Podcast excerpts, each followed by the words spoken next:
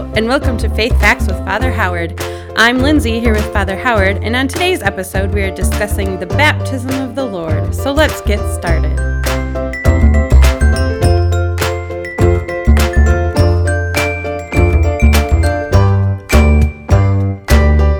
Indeed, always good to be uh, here with you, Lindsay, in order to talk about oh all sorts of things when it comes to our Catholic tradition.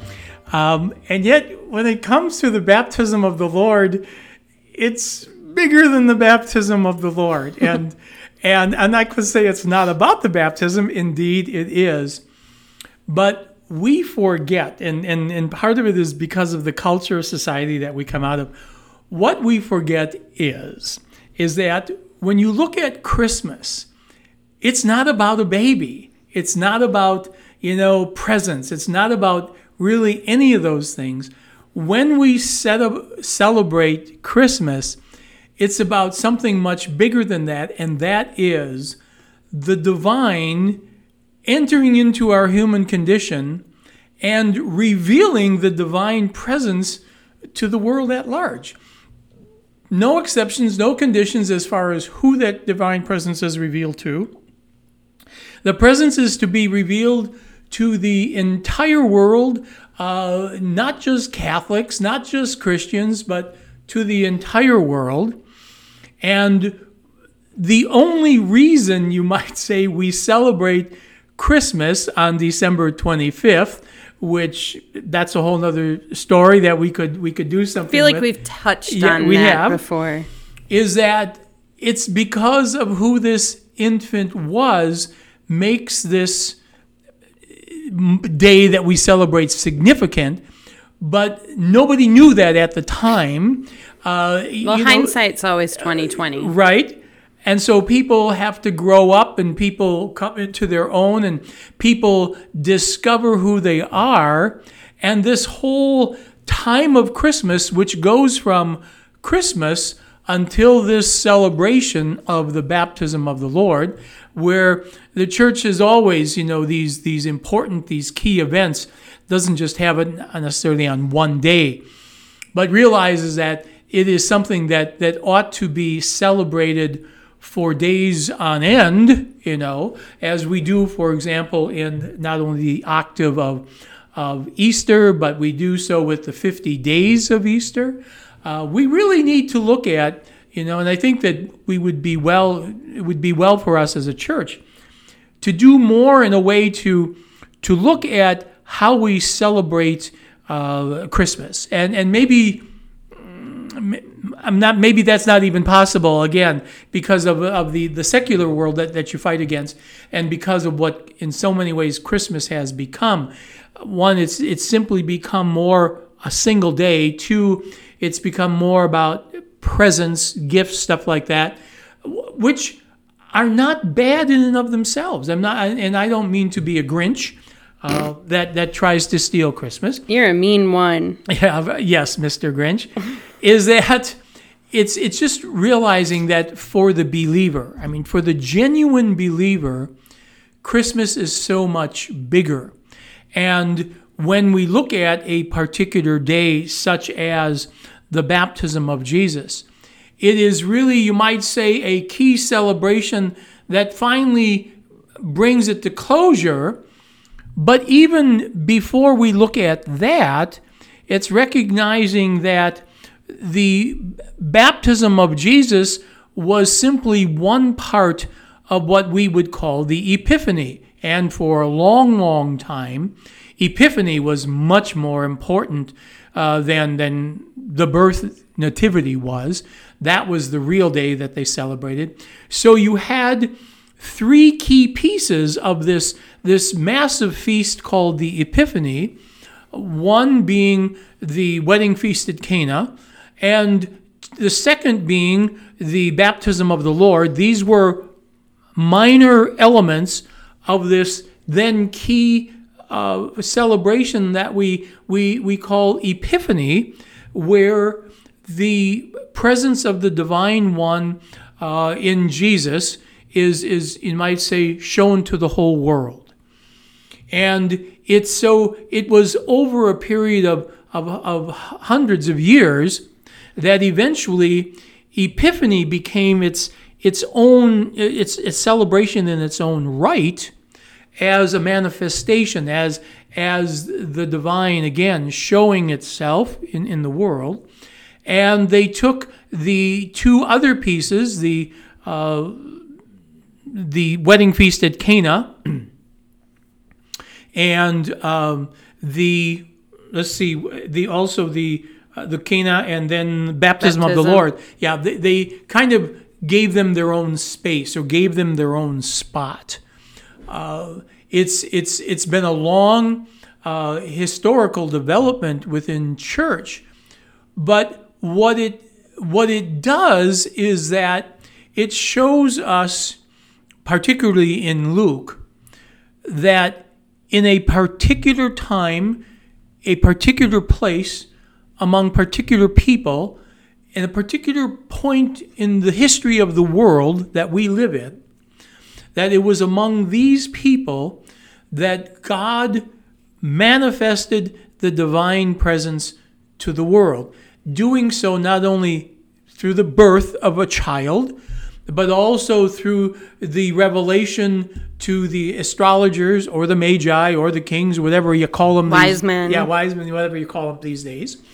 Uh, as also in the wedding feast, again, that was the beginning in John's gospel anyway. It's the beginning of his public ministry. And and the comments made, you know, about these that that once people experienced these key epiphanies, you might say, because each of them in their own right is an epiphany, as is the transfiguration and in a mm-hmm. lot of mm-hmm. ever other moments that are captured within the gospel writer's uh, reflection, is that in these moments that people came to believe, that that people not just believe intellectually, people came to believe in the heart in the in the very soul, in the spirit of who you are as a human being. Um, you know, it's it's shown reflected in many ways in the gospel that just because we know something doesn't mean we believe in something. You know, the the religious re- leadership. You know, when they talk about the on the feast of the Epiphany, says, well, well, King Herod goes to them and says, Well, who is this? And they said, Well, here's what we know from everything that we have gleaned from the past testaments and those kinds of things. Here's, here's, here's what we've gleaned. And they say, you know, the, the child is to be born here and is supposed to be this and this and all of that. Okay. Herod takes that information, goes to the uh, goes to the, the, the, the Magi and says, Here's what I've found out I suggest you take that, go and find this kid, and so that I can worship also. Well, we all know that that was worship in quotation marks. Yeah, yes, in quotation marks. We know that that was basically a lie. It's it's realizing that though the religious leadership and even the secular leadership, but in that day, Herod really was the representation, you might say, of God's presence on earth, and, and for a lot of folks anyway, is that though they knew this, they obviously didn't put any stock into it, nor did they necessarily believe it. It was, it was the people from the outside, the Gentiles, the people that represented all, in some ways, all that was bad in the world, those low life Gentiles they were the ones who, on a risk, you know, travel from wherever they come from, presuming the east or somehow, whatever that even that that means, but coming a long ways, believing in a sign, and this sign would have certainly been uh, a sign to them anyway, and for many others, a sign, uh, a divine sign, would have been for them coming and saying, "We're going to risk everything that we have because it would have been dangerous for them to, to travel as it was in those days. And we're, we're going to find out where this sign leads. We're going to see kind of what's at the other end of the rainbow, you might say. And, and so they, from what we know, they do that and come to this awareness that this isn't just another baby. This is this is something so much bigger than that that it says that you know when they enter the house as as the scripture would say is that they prostrated themselves. There is no mention of them doing any kind of honoring to that to the king um, which would have been kind of par for the course. But prostrating oneself would have been a an action that literally would have been you might say for the divine. You prostrated yourself before someone who was a god or perceived to be divine. Again, the whole idea that, that the gospel writer is trying to help us to understand, particularly Luke and such, is that they recognize something here that others did not, that should have known. They should have known. And they recognize, and the fact it transformed them, which any epiphany is supposed to do for us, it transformed them to a point where they, in their listening to the Spirit, to God, whoever, you know, in a sense, whatever that was for them at this point, is that they come to an awareness we, we need to go home another way. That the discernment that Herod was obviously less than honest, uh, that there was a whole lot more going on here than than you know they had maybe initially realized. And so they go home, it says another way. Why is that so important? Well, when we look at that, look at those qualities happening in the Feast of the Epiphany. These same qualities, these same uh, results, you might say, uh, happen, you know, with the wedding feast of Cana. Is that a, a remarkable thing is, is, has taken place. Uh, it is made known, the disciples, in this case with the Gospel of John, the disciples recognize, you know, that something incredible has, has taken place. And for John, again, uh, for John, a transformation has taken place that he did these signs, as it says, so that they would come to believe in him that they would come to know who he was. You're talking about John the Gospel writer. John the Gospel writer, that is correct. So then, besides that, you have in these scripture readings, you have a hint and themes of, of, of something that was still there, which would be that there was a group of people that still believed that um, John the Baptist was the Messiah. And so, in this, you know, this whole scene of the baptism of the Lord is that you have it made now very clear that, um, you know, John is not the one. Mm-hmm. John is simply not the one. The writer of John's gospel often wrote uh, against a group called the Gnostics.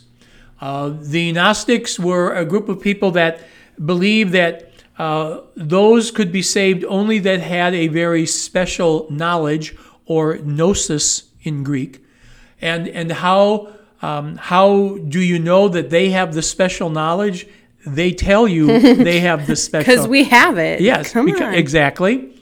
And so he was writing, you know, in, in to the to the Gnostic communities and, and, and against the Gnostic beliefs, because that was certainly uh, certainly a, a, prevalent group at that time. But and so it also uh, working and dealing with the issues of of the belief that John the Baptist was somehow the Messiah, not not and not Jesus. And part of it is because John the Baptist also being a from from what we can glean from the scriptures, he was a much more uh, stormy figure, let's say, he would have the more ideal of what they thought was coming. Yes, exactly. Someone who was going to come in and do uh, put a serious hurt on and anyone who was not going to follow the right way. And the right way was the gnosis, of course, and they would let you know that they had it and no one else did mm-hmm. unless they agreed that you had it. So you have the baptism of the Lord in, in many ways. Um, once it was kind of um, taken out of, of, of the framework of the Epiphany, as eventually was the wedding feast at Cana, is that it became uh, very important, you might say, to the theology of salvation uh, to the fathers of the church. And these are these are the, the theologians of the early centuries, the desert fathers, the you know many of the the big names, whether it, it be Augustine and, and people like that that had uh, you know that were really th- reflecting and thinking and praying about all of this and what does this mean, and and and there were several reasons why that why the baptism of uh, of Jesus was terribly terribly important to the faith tradition, and you can see the part that it plays. You know, you can that plays out in a lot of different ways, particularly obviously during Easter time when baptism is emphasized. Uh, but it's it is it would not have been lost on the people of the uh, Christian early Christian centuries and as time went on, went on is that there was thought at different points that the baptism of the Lord should be moved closer to Easter. Mm. Again, depending upon your theology, but when when you look at what Christmas was as opposed to in some ways what it has developed into, it, it makes a lot of sense because now the baptism of the Lord just as the Nativity and the Epiphany and the wedding feast at Cana, the baptism is, is important because Jesus is revealed as the divine one. Yeah, when you put it that way, it makes sense. It's always kind of been weird to me because you get, you know, Christmas baby, then you have Holy Family. Okay, that makes sense. Epiphany, well, it seems that he probably wasn't a newborn when the wise men came, since you've pointed out they come into the house. Correct. But you still think child, child. young. And then baptism in the Lord, it's like, bam, all of a sudden he's an adult.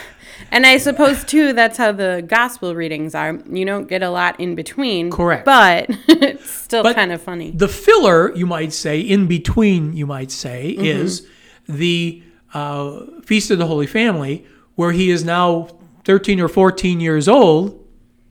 And again, yeah. he is talking to the, the temple leadership, at, you know, answering questions. Again, they're telling a story to teach us something.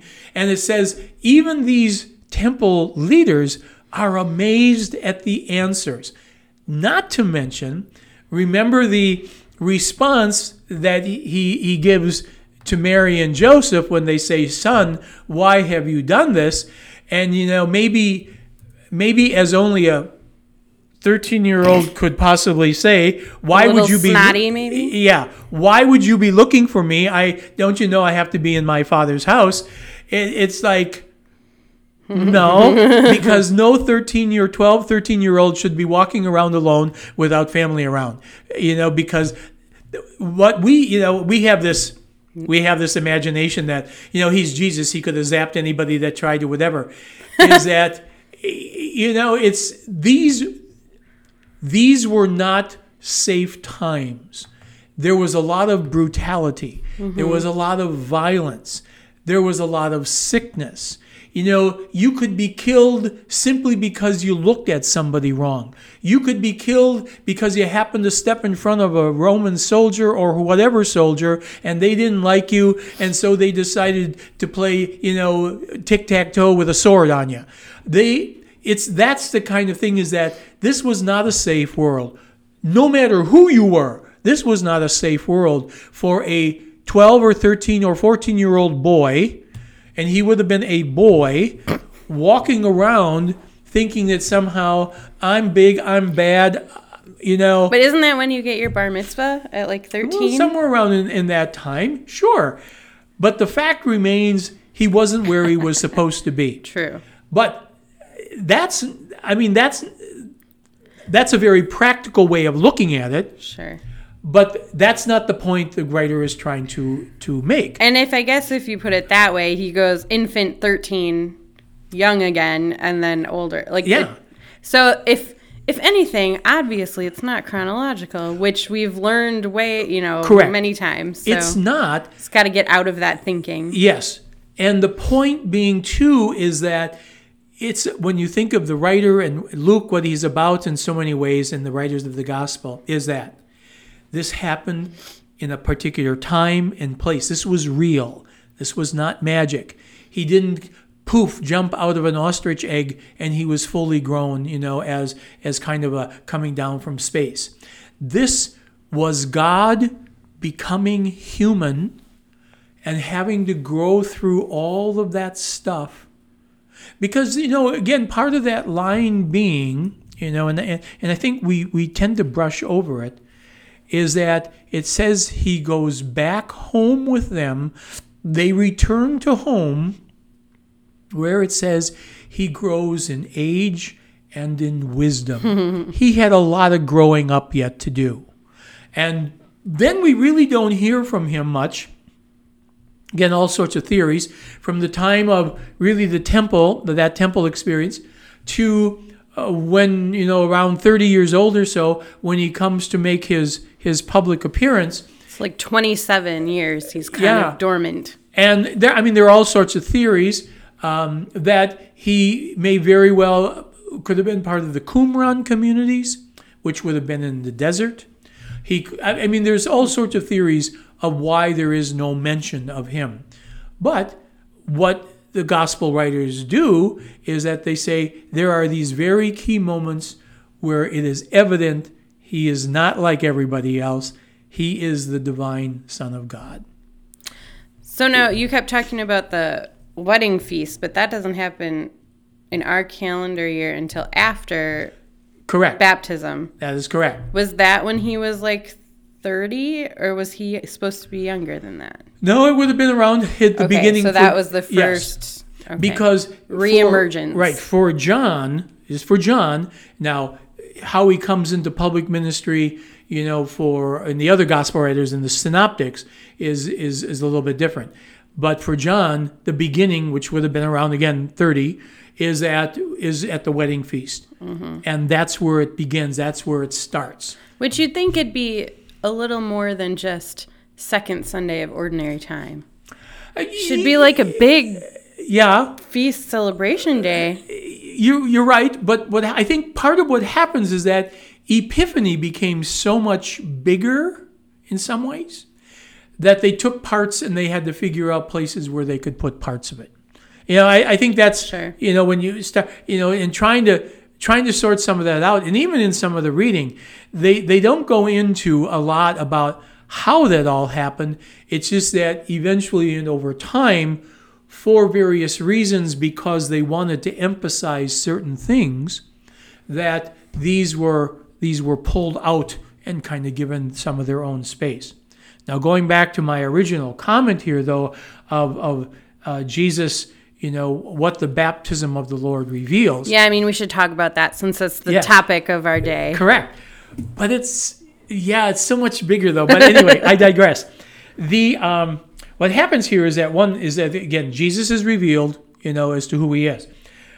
But another piece to this key piece of it is, is that for the church fathers, again, this is why it's so important.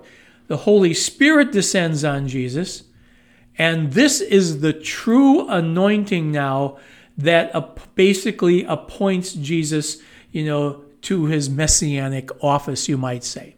This this is in So some the ways Holy Spirit's around before the Pentecost. Yep. I mean, you're right. You're right. Um, but part of this recognizes, and so much in some ways is based on this too. You know, we have uh, the anointing uh, of the sick. We have the anointing of hands for for ordination. We have the anointing of a, of a child in baptism. All of these anointings in in, a, in their own right um, more so baptism and and um, and ordination you know that whole sense of of mission sending out now being seen as part of this group a little bit more than the anointing of the sacrament of anointing which speaks a little bit more of healing. But the other piece just with that though it points to the fact that that leaving things in God's hands, particularly when one is sick or whatever, is that we have a different sense because in many ways we have a sense, you know, of a person is going to die or not, you know, those kinds of things. Well, they're moving on, and and and their you might say their sense of mission is a whole different sense now from where it is compared to the um, sacraments uh, of, of uh, ordination and the sacrament of baptism. This anointing, though, is is kind of the genuine, the real deal. This is the one where the Spirit comes upon Jesus and and he is anointed and he is sent on on his way. Is this the one too where God speaks from the heavens and whatever? So like if you were around at that w- point, wouldn't you be like, "Oh crud, I better listen." Yes, I think th- I think that you're right. And that's the whole point, you know, again part of that whatever was experienced was something incredible what they heard, what they felt, what they whatever that is. But not only that is that you have for the church fathers again, hundreds of years later, you're looking at this is you might say proof positive of the Trinity. You got mm. the big 3 all together. True. And it starts it, it, it starts the ball rolling in a whole new way now. And not only do you have the Trinity here present, but you have now the whole concept that receiving the uh, the baptism from John the Baptist, as uh, it is reported that Jesus did, it is not only do you have the Trinity, the divine, the com- the complete picture of the divine is that that divine presence, entity, person um, is now in solidarity with the frail, sinful, god awful human race, and it gives water the power to forgive.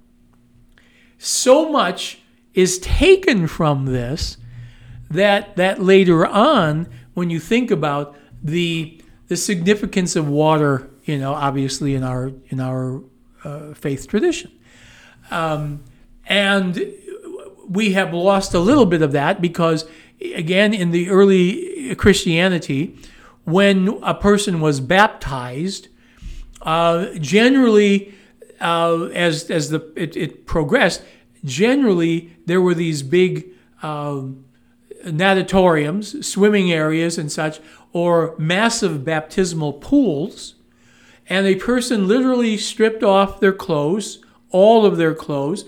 There was different sections for the men and the women. And you then were plunged into the baptismal waters completely. It was the idea that you were entering the womb again and you were coming forth being reborn. Baptismal waters. You lose a little bit of that when you pour water on the forehead. And then for the anointing, then they would have people anoint your entire body in chrism of some sort.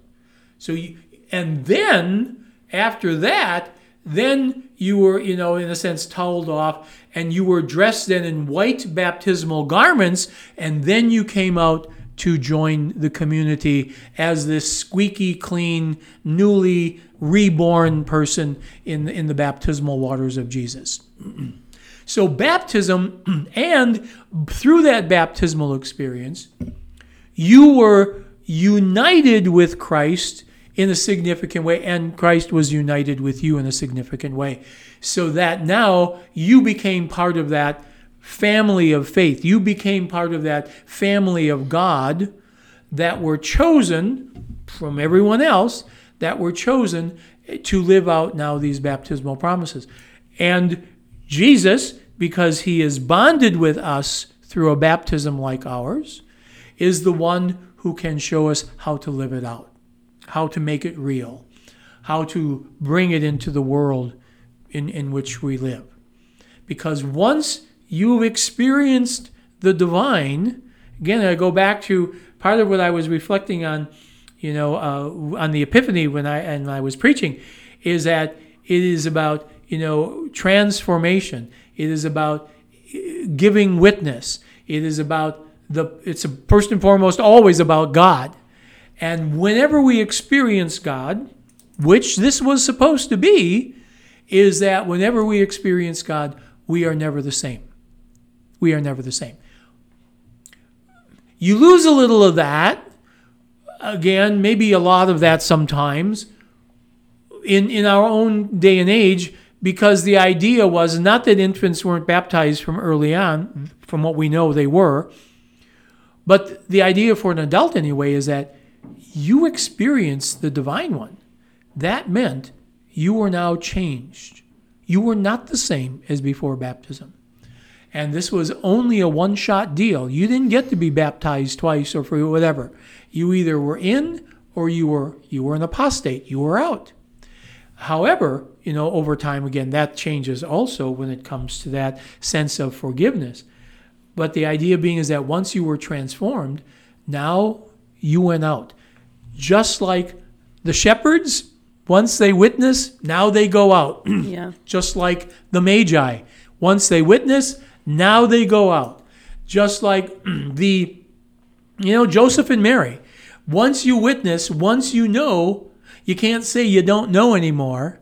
And for the gospel writer, now you were to go out and to give witness to all of that.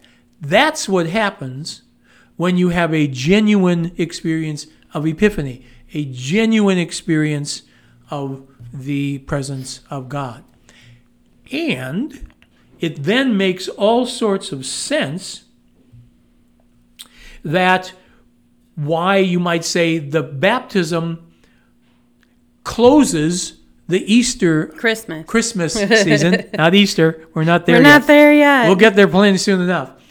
That's why, in many ways, it makes so much sense for the baptism of the Lord to to close out the Christmas season, because once you've experienced all of this and now being reminded of it by celebrating these significant events, once you've experienced it, now you go out and you give witness.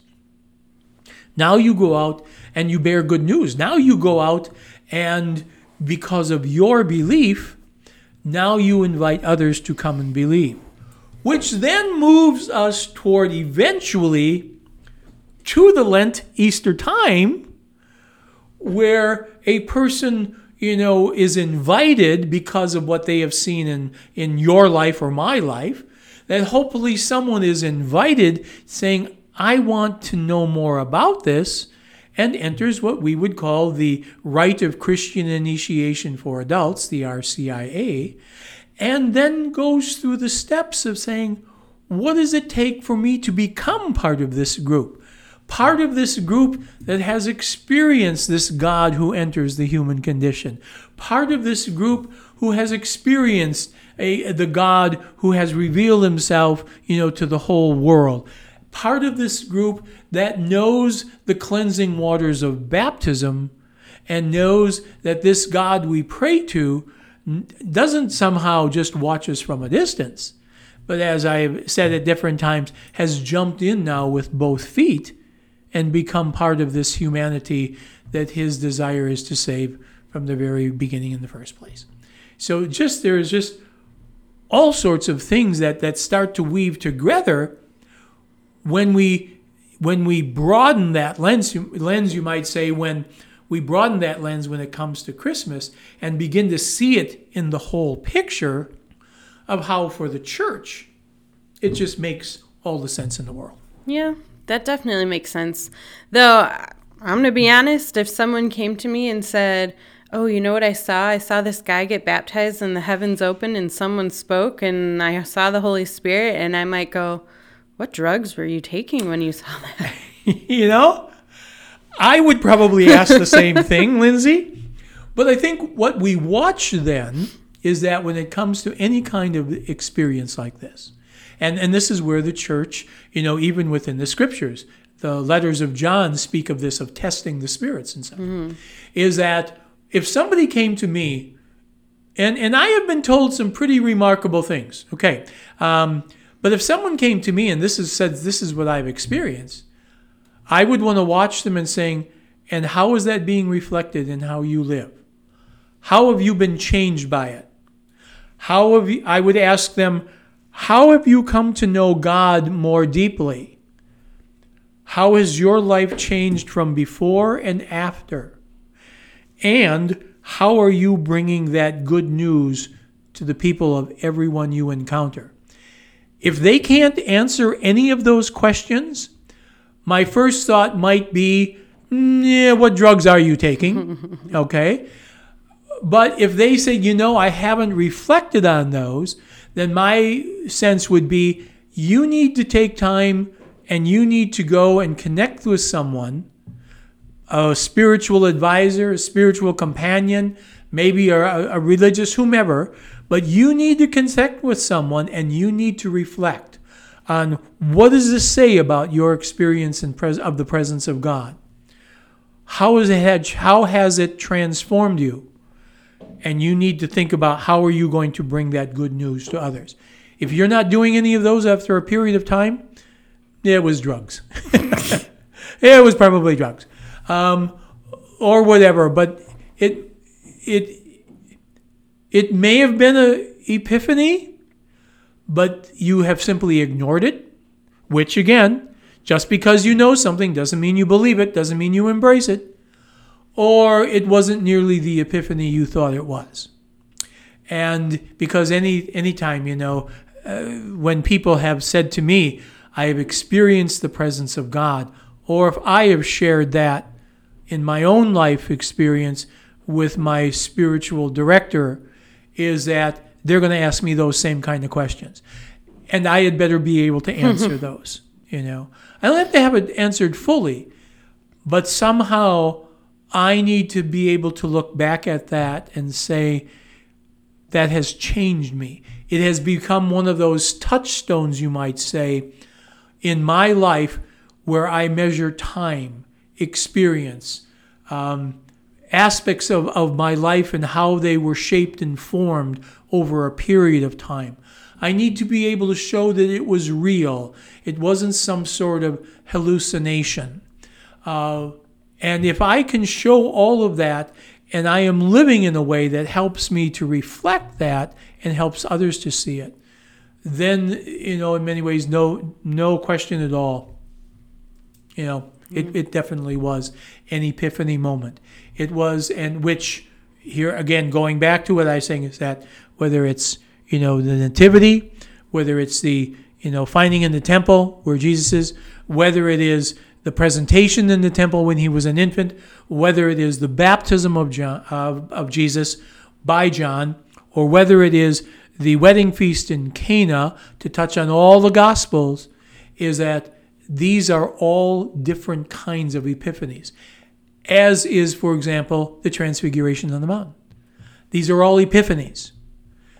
They speak to us of God, the presence of God showing itself, manifesting itself in, in the human life, human circumstance, in this world, not somehow something glowing and sparkling in the sky. yeah. Well, you would also think that, you know, if people saw this happen in Jesus' time, more people would be like, yeah, that's him. That's, that's Messiah, son of, you know, son of God. I don't, I don't know.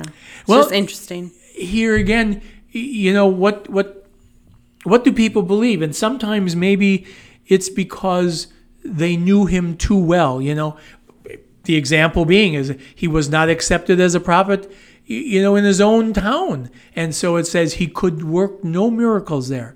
How many times we might brush something off because we know the person too well. True. We just know them too well. And so we presume we know everything about them. And so we don't listen, uh, whether it's the wisdom they wish to share, whether it's an experience. We just don't listen because, well, you know, that's my sister, that's my brother, that's my whatever. Yeah. It's true. and so we don't we don't listen. My, my suspicion is is that you know Jesus would have experienced many of the same things, and it's reflected that he did. Although when he starts to do some of the healing and some of the remarkable things there, that would pique my interest a little bit more. You know, I'd say. But if he wasn't doing it in his town, he probably wasn't around anyone he knew. You know, And he collected people that he didn't know. Yeah. And So- they believed in him. I mean, we obviously know from the scriptures too that there he had a following. I mean, you know, a group of people that pretty much were his groupies, you might say. um, but I, you know, the sense is with that they saw something in him, um, something that was much deeper than just a remarkable preacher. Uh, from what he said, from what he did, from the life that he lived, they just saw something more over time. You know, they saw something more. Um, and those are the hardcore believers, you might say. And those are the ones eventually that, you know, pass it on and, and say, no, this is real. I know this because I witnessed it. I know this because it changed this, this, this the way this person lived. Uh, I know that, you know, and, and so on and on.